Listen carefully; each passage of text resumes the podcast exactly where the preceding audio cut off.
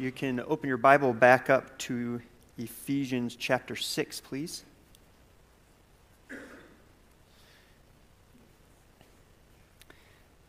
I am uh, very thankful to the, the pastoral staff for giving me the privilege of, of preaching this morning. Um, I I, I can't think of a place that is, is more meaningful to me um, to be able to, to be able to preach uh, in. Um, 1986 to 2006. Um, this, this was my home church. And um, as I've gotten older, I've realized that every, just about everything I know about Scripture, about living the Christian life, about what church should be like, is rooted in this place uh, and actually in many of you, because a lot of you are still here.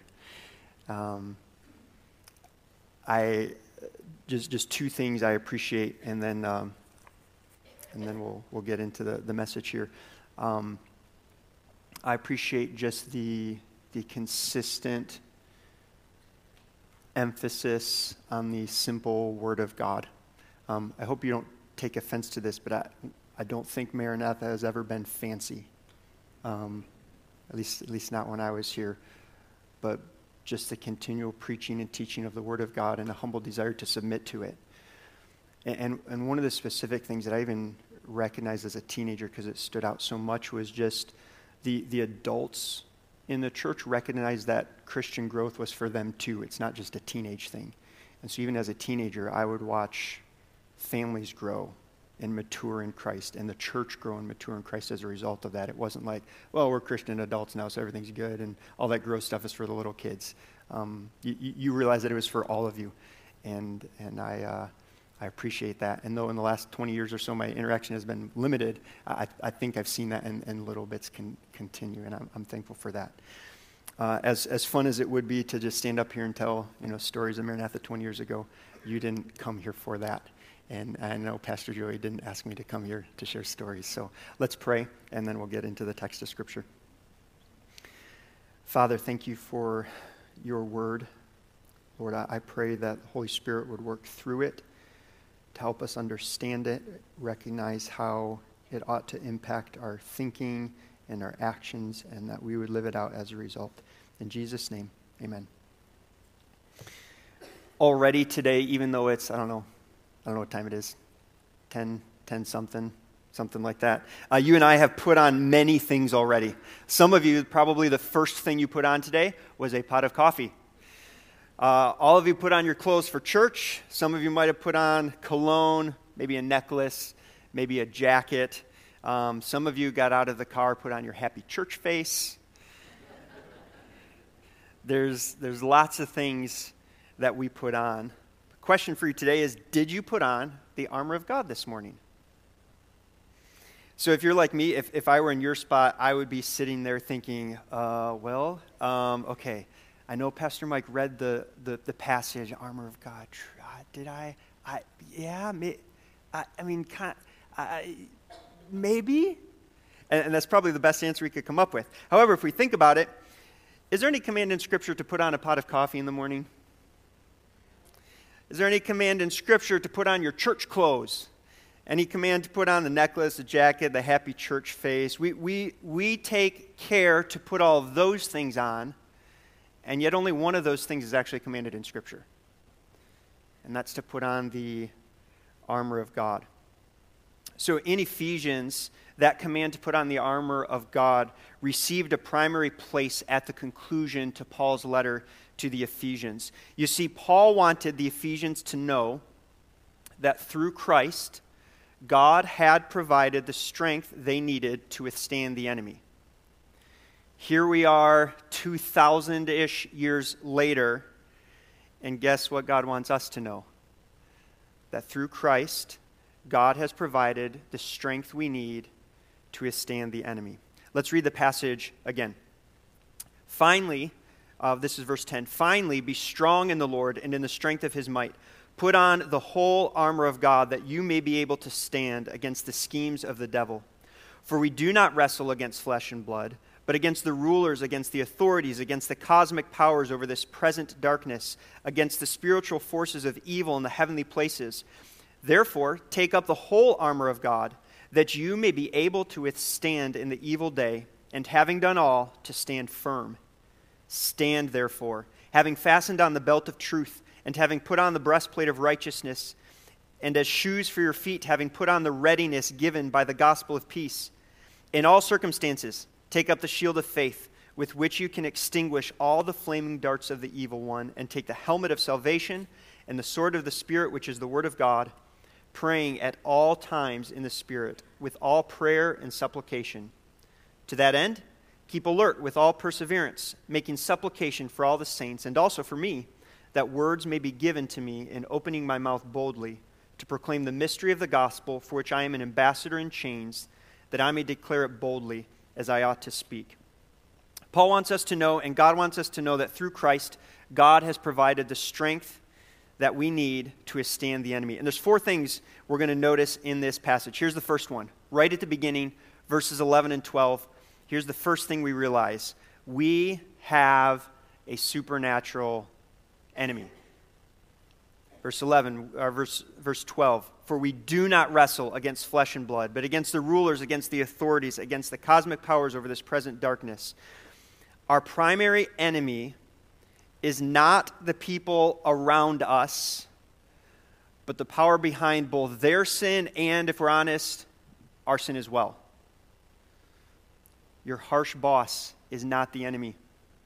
The jerk in your class at school is not the enemy. Your annoying sibling your inconsiderate spouse, your overbearing relative, your grumpy neighbor, the politicians on the other side of the aisle, elements of an anti Christian culture, even the internet is not the primary enemy. The enemy, Satan, works through the sins of others and through our own sin. But we have a supernatural enemy, and that implies something. I don't have political enemies. Do you know why? because I don't matter to any politicians. I don't really have athletic enemies because for some reason, the Davison AYSO Youth Soccer Under 12 Team 1 doesn't matter to anybody outside of Genesee County, and it barely matters to them. But if we have a supernatural enemy, what does that imply about us? That implies that we are part of something much bigger and more consequential than we may think. We only have a supernatural enemy if there's something big going on that he doesn't like. Followers of Christ, if that is you this morning, you are part of God's plan. You are part of something much bigger and more consequential than your math homework, your lawn mowing, or your laundry folding would indicate. We have a supernatural enemy. Now, in spite of Pastor Joey's comments about my uh, lack of um, flag football skill, I still fancy myself somewhat athletic based on virtually no evidence, but that's how I think about myself.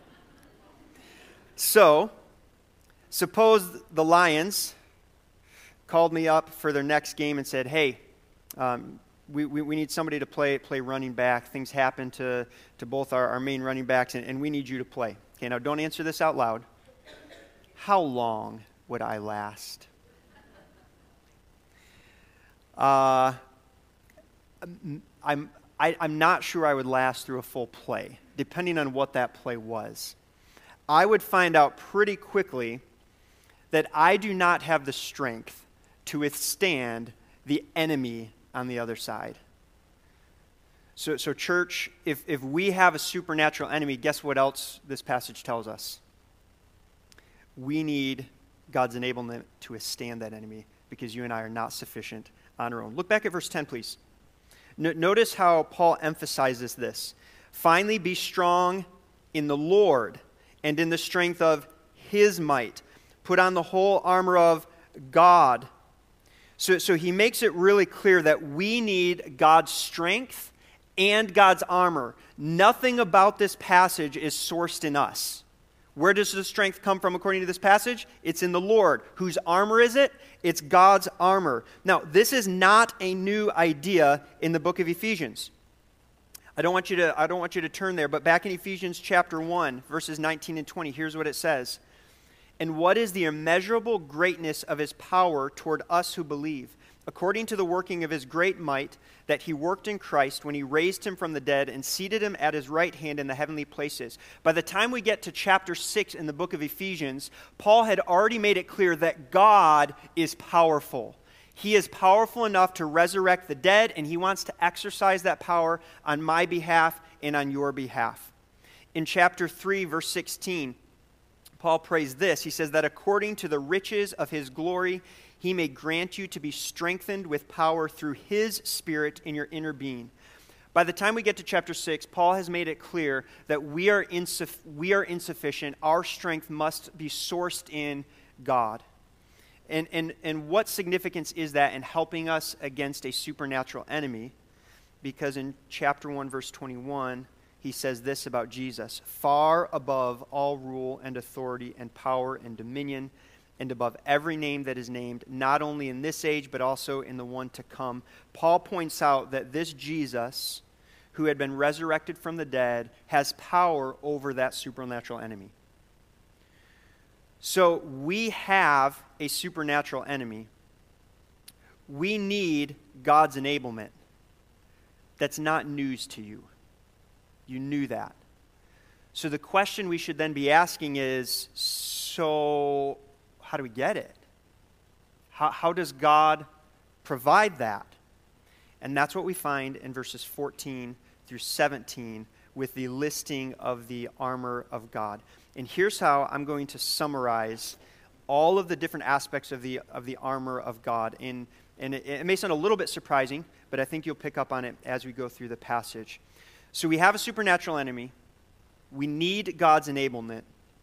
And we must embrace what God has provided through Christ. We must embrace what God has provided through Christ. I want you to keep three things in mind as we go through the different pieces of the armor here. First thing to keep in mind this is a communal command, not just an individual one. I, I don't know how I missed this all these years. But I always had in my mind picture of, okay, put on the armor of God. Here's me putting on the armor of God. There's something significant missing from that picture, though. People only put on armor if they're part of an army. This is not just a passage about you. This is a passage about you and us. This is a, this is a communal context the imagery only makes sense in that light. And it also fits with the emphasis of Ephesians. Chapter 1, Paul points out Christ is the head of his body, the church. Chapter 2, the church is the dwelling place of God. Chapter 3, the church displays God's wisdom. Also, chapter 3, God is glorified through the church. Chapter 4, God gave gifts to the church and grows the church. Chapter 5, the mar- marriage relationship pictures Christ's love for the church. So when we get to chapter 6, it would only be natural to expect it to have something to do with the church. This is not just an individual command, this is a communal co- command. And I completely should have realized this because I believe you guys sing a hymn, as we do at our church, that literally says, O church, arise and put your armor on. Second thing to keep in mind before we look at the armor these are present realities that we must embrace. And, and, here's why I think we need to clarify that. When Paul is telling them, put on the helmet of salvation, is he saying, you're not saved yet, but you need to get saved? Is that, is that what he's saying? No. When he says, when he says, put on the breastplate of righteousness, is he saying, you don't have righteousness on your own? You're not saved. Now you need to put it on, so you need to get saved now. Is that, is that what Paul is telling the Ephesians? No he is saying these are present realities. You need to embrace them. Think of it, think of it this way.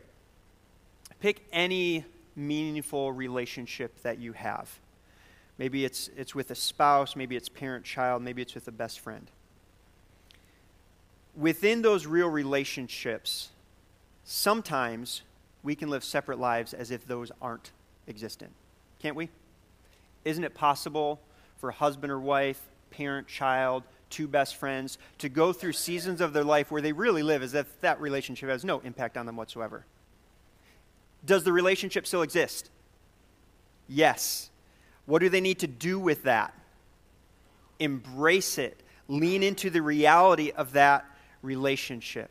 So, so these are present realities that we must embrace. Third thing to keep in mind these are primarily about God's provision, not our action.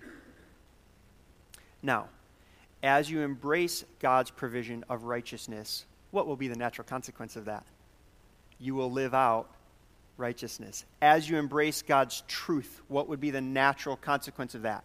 You would speak truth.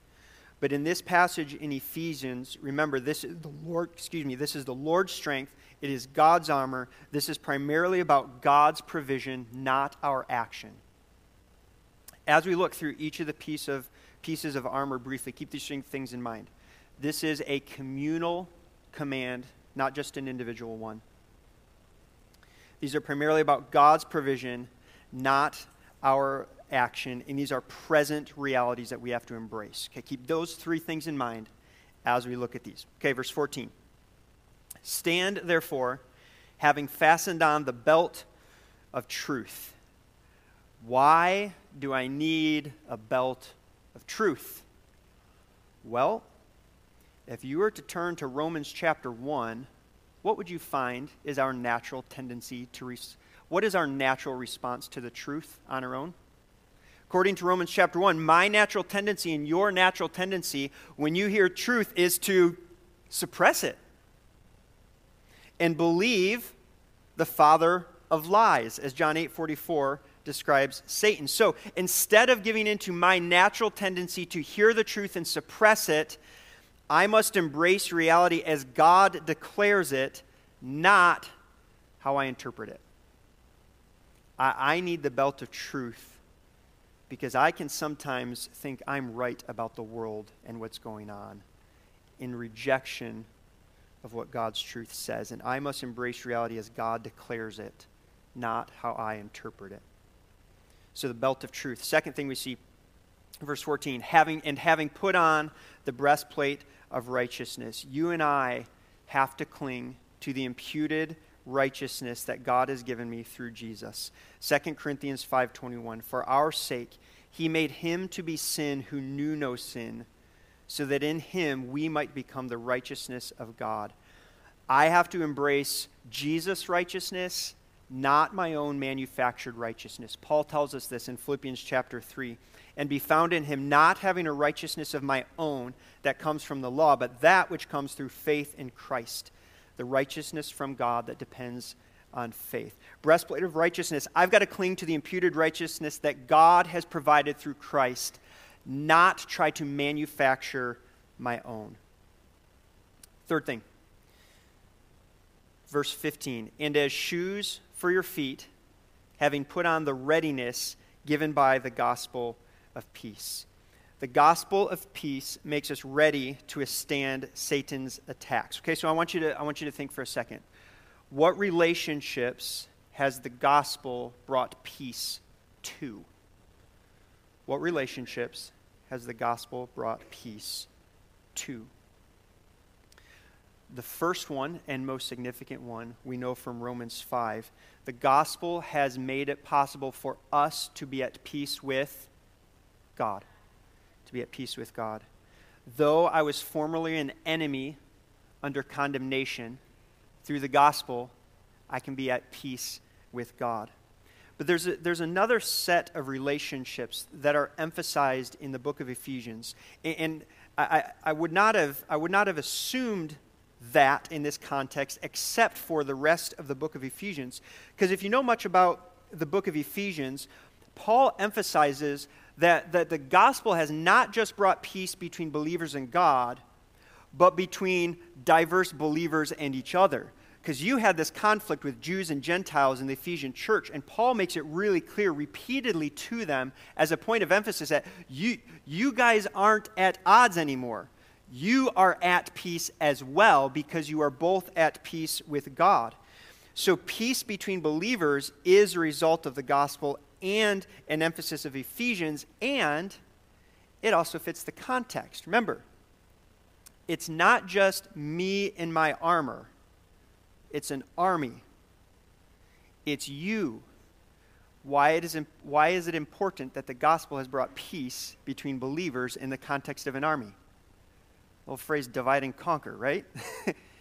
but, but if there's peace brought about by the gospel, that makes the army more effective in carrying out its purpose. So the gospel of peace brings peace between you and God and between you and other believers. Now, look back at, uh, uh, let's see, verse, uh, let's go to verse 16. Verse 16. In all circumstances, take up the shield of faith, which, which you can, with which you can extinguish all the flaming darts of the evil one. I must believe what God has declared to be true rather than the lies of Satan, so that, turn back a little bit to Ephesians 4. Keep your finger here in chapter 6. Go back to Ephesians 4. When I do that, when I take up the shield of faith to distinguish, to extinguish the, uh, the, the darts of the evil one, that keeps us from the warning Paul gives in chapter 4 and verse 14. Um, so that we may no longer be children, tossed to and fro by the waves and carried about by every wind of doctrine, by human cunning, by craftiness and deceitful schemes. So Paul had already warned them, hey, you, you got to watch out for this because because you can be you can be tossed to and fro and carried about. And so one of the ways we avoid that is by taking the shield of faith.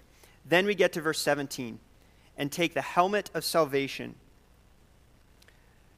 I must embrace the reality that I have been delivered from future judgment. But there's more to salvation than that. It is not simply a deliverance from future judgment, although it is that. It is a deliverance from the present power of sin. Romans 6 is clear on that. You, we need to embrace the reality that we have been delivered from future judgment as well as from the present power of sin. And you may say, but it doesn't feel like that. To which we would reply, I know. That's why we need the belt of truth and the shield of faith. We have to embrace the reality that we've been delivered from future judgment and present sin. The rest of verse 17. And the sword of the Spirit, which is the Word of God. I must embrace the Word of God as a tool for countering Satan's attacks. Can you think, this is a rhetorical question, can you think of any examples in Scripture of somebody who effectively used the Word of God to counter the direct attacks of Satan? In Jesus' temptation in the wilderness in Matthew chapter 4, he showed us how to properly use the Word of God when confronted by this supernatural enemy. And he is our example of how to use the Word in that way. Now, as we've gone through these quickly, the belt of truth, breastplate of righteousness, the readiness given by the gospel of peace, shield of faith, helmet of salvation, and the sword of the Spirit. There, there's something that connects all of these. Every single one of these pieces of armor is rooted in Jesus. Belt of truth. What did Jesus say in John 14, 6? I am the way, the truth. Breastplate of righteousness, 1 John 2 1. We have an advocate with the Father, Jesus Christ, the righteous. Earlier in Ephesians chapter 2 verse 14 says, "For he himself is our peace." Ephesians chapter 1, your faith in the Lord Jesus, he is the object of our faith. Acts 4:12 Neither is there salvation in no one else salvation is found in Jesus. In John 1 1 In the beginning was the word and the word was with God and the word was God. Jesus is the truth. Jesus is the righteous. He is our peace. Jesus is the object of our faith. Salvation is found in Jesus. He is the Word. So, when, when Paul, when God commands us to put on the armor of God, he is saying, embrace everything God has provided in Christ. We have a supernatural enemy. We are not sufficient to withstand that enemy. Therefore, we must embrace what God has provided through Christ. But the passage doesn't stop there because we, we read through verse 20. So look back at verse 18. Praying at all times in the Spirit with all prayer and supplication. To that end, keep alert with all perseverance, making supplication for all the saints. So we not only must embrace what God has provided through Christ, we must be continually dependent on God through the Spirit. Okay, look back at verse 18. When should we pray? At all times. Who should we pray for? All the saints.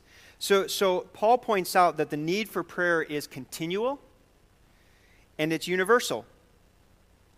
Uh, and I read an article recently called The Temptation We Most Often Overlook, and, and he addresses it this way. It says, The absence of prayer is what exposes and unmasks our self sufficient spirit. The sidelining of God, as demonstrated by the absence of fervent prayer, surely this is the great temptation of our times if we are going to have strength to withstand the enemy, we have to put on the armor of God. We have to embrace all that God has provided through Christ. And we do this through continual prayer for all the saints. Notice here also, though, it, it kind of qualifies the type of prayer. Uh, praying at all times in the Spirit. This is not just ritual repetition like a rosary or like many athletes do before they step onto the field or step off of the field. And Paul goes on to give us an example of what he means by this. Look at verses last two verses here, 19 and 20. And also for me that words may be given to me in opening my mouth boldly to proclaim the mystery of the gospel, for which I am an ambassador in chains, that I may declare it boldly as I ought to speak. So Paul knows he's going to face opposition as he goes on his gospel ministry. He's going to face opposition, and he is going to be tempted to give in and so, what does he do? He asks them to pray for boldness to continue so that he could withstand the enemy. And notice here, again, we see the communal aspect. Paul is praying, but he's asking them to do what? He's asking them to pray for him. We see the communal aspect of this passage being worked out. We have a supernatural enemy. We're insufficient. We must embrace what God has provided through Christ, and we have to be continually dependent on God through the Spirit. So, what does this actually look like in practice? Paul gives us a very clear example. Turn to 2 Corinthians 12, please. Turn to 2 Corinthians 12. I want you to notice in what, what's likely a, a somewhat familiar passage, but notice a connection between 2 Corinthians 12, and we'll be starting in verse 7, and the armor of God that we just discussed in Ephesians chapter 6. So 2 Corinthians 12, and we'll go down to uh, verse 7.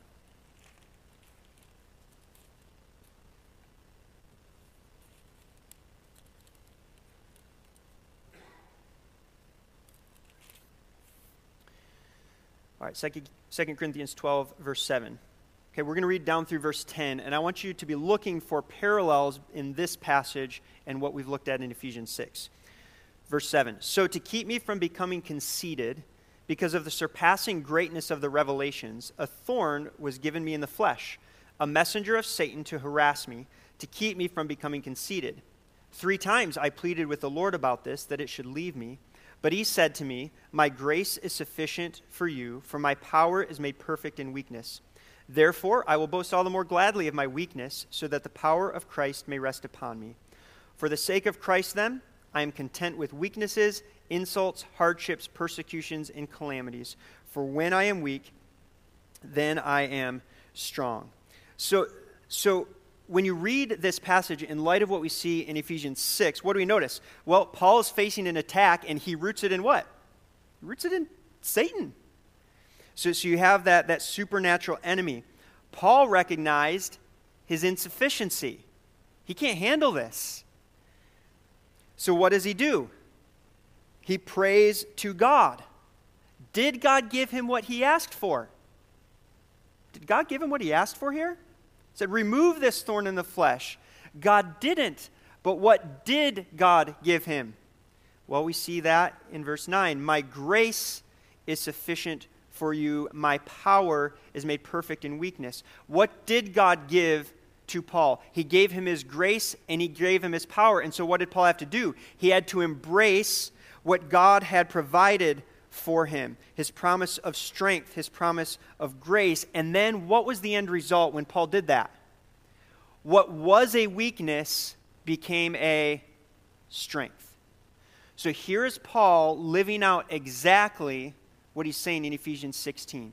He, he is facing onslaught from a supernatural enemy. He is insufficient to handle this on his own. So he prays to God. God didn't answer his specific request, but God provided the grace and strength that he needed. He embraced that, and that weakness became a strength. That's how Paul lived it out. Let's consider a couple scenarios that, that may be helpful for you and I these are certainly not descriptive of everything any of you might face, and we're certainly not going to say everything we can about him, but maybe we'll spur our thinking.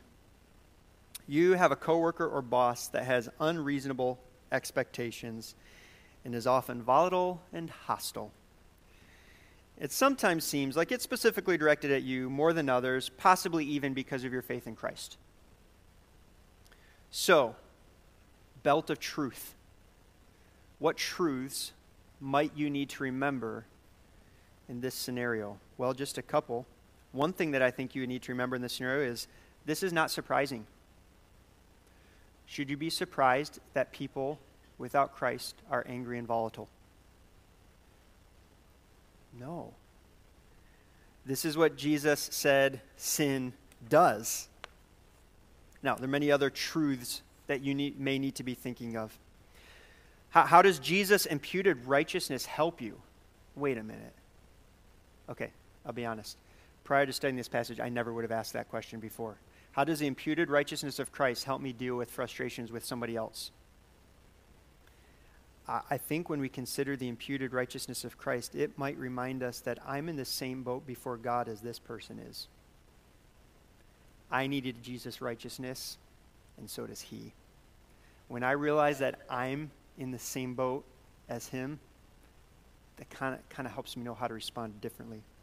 How does the peace brought by the gospel help? Well, I may not be at peace with this person right now, but I am at peace with the one person who does matter, with God. What do you need to believe? Well, you need to believe 1 Corinthians 10:13 that there, there's a way to escape. And Romans 8 that all things work together for good. How does the helmet of salvation help? I, you don't have to give in to the discouragement or the sinful reactions you and I are prone to. We don't have to. The helmet of salvation reminds us of that. What scriptural truth needs to be in your head regularly? Maybe a passage about James 1. And you might say, ah, but that's so hard to believe. Yes, the shield of faith. And we need to bring all of it to God regularly in prayer in relationship to each other. Because remember, this is not me, it's us. If I were a soldier in an army, would I care how you were armed? Yeah. So, so if you're sitting in here struggling to get your armor on, what should the rest of you do? Help them. If you're struggling to get your armor on, what should you do? Ask for help. One more scenario. You feel the pull to value things differently than God does. You feel it in your own heart. You feel it from those around you. Every piece of media you expose yourself to. whether that's valuing athletic achievements, some standard of physical appearance and beauty, some acceptance within a certain peer group, material status symbols. Now, now, some of those aren't wrong, but you know your heart is giving too much weight to them. Your misplaced priorities are showing up in your relationships, intention in your relationships, and the ease with which we're willing to sin or set God to the side to get those things. If you feel that pull in your heart, how would the armor of God help you? Well, what, what truth do you need to remember? Beauty is vain, fear of man bring this a snare. They don't satisfy.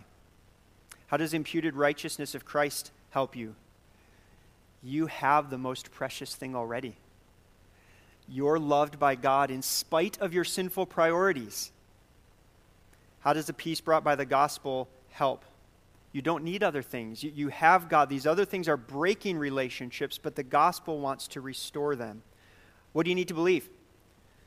Your sinful priorities are sin, they're not just a phase, they're not just what everyone does. But right priorities will lead to true satisfaction. How does this helmet of salvation help? God's delivered us from misplaced priorities. We have the ability to resist. What scriptural truth needs to be in our head? The priority of the glory of God, 1 Corinthians 10:31, the dangers of the fear of man, Proverbs 29, the satisfaction God provides in Psalm 63. We need to bring it all to God regularly and seek help and encouragement from other believers. There are numerous scenarios that all of us face at different points in our lives. But we all have a supernatural enemy. We are insufficient.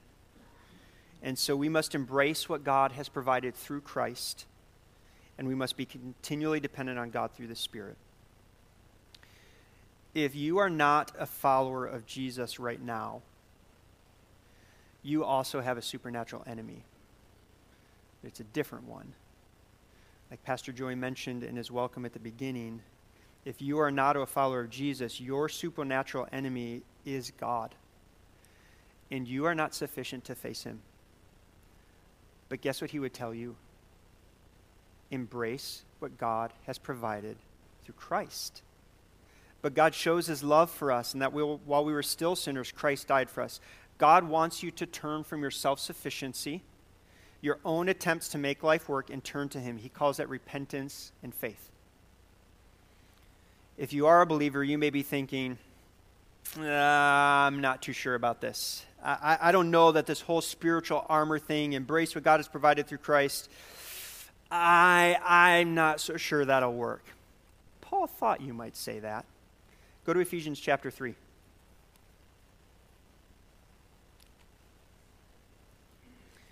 he had already removed, removed that excuse from the Ephesians people, from the, from the Ephesians. Chapter 3, verse 20. Now, to him who is able to do far more abundantly than all that we ask or think, according to the power at work within us, to him be glory in the church and in Christ Jesus throughout all generations, forever and ever. Amen. Paul already reminded the Ephesians that, look, this might seem impossible, but guess what? God is able to do exceeding abundantly above all that you can ask or think. Church, we, we have a supernatural enemy. We're not sufficient. We have to embrace what God has provided through Christ, and we have to be continually dependent on God through the Spirit. O church, arise and put your armor on. Let's pray.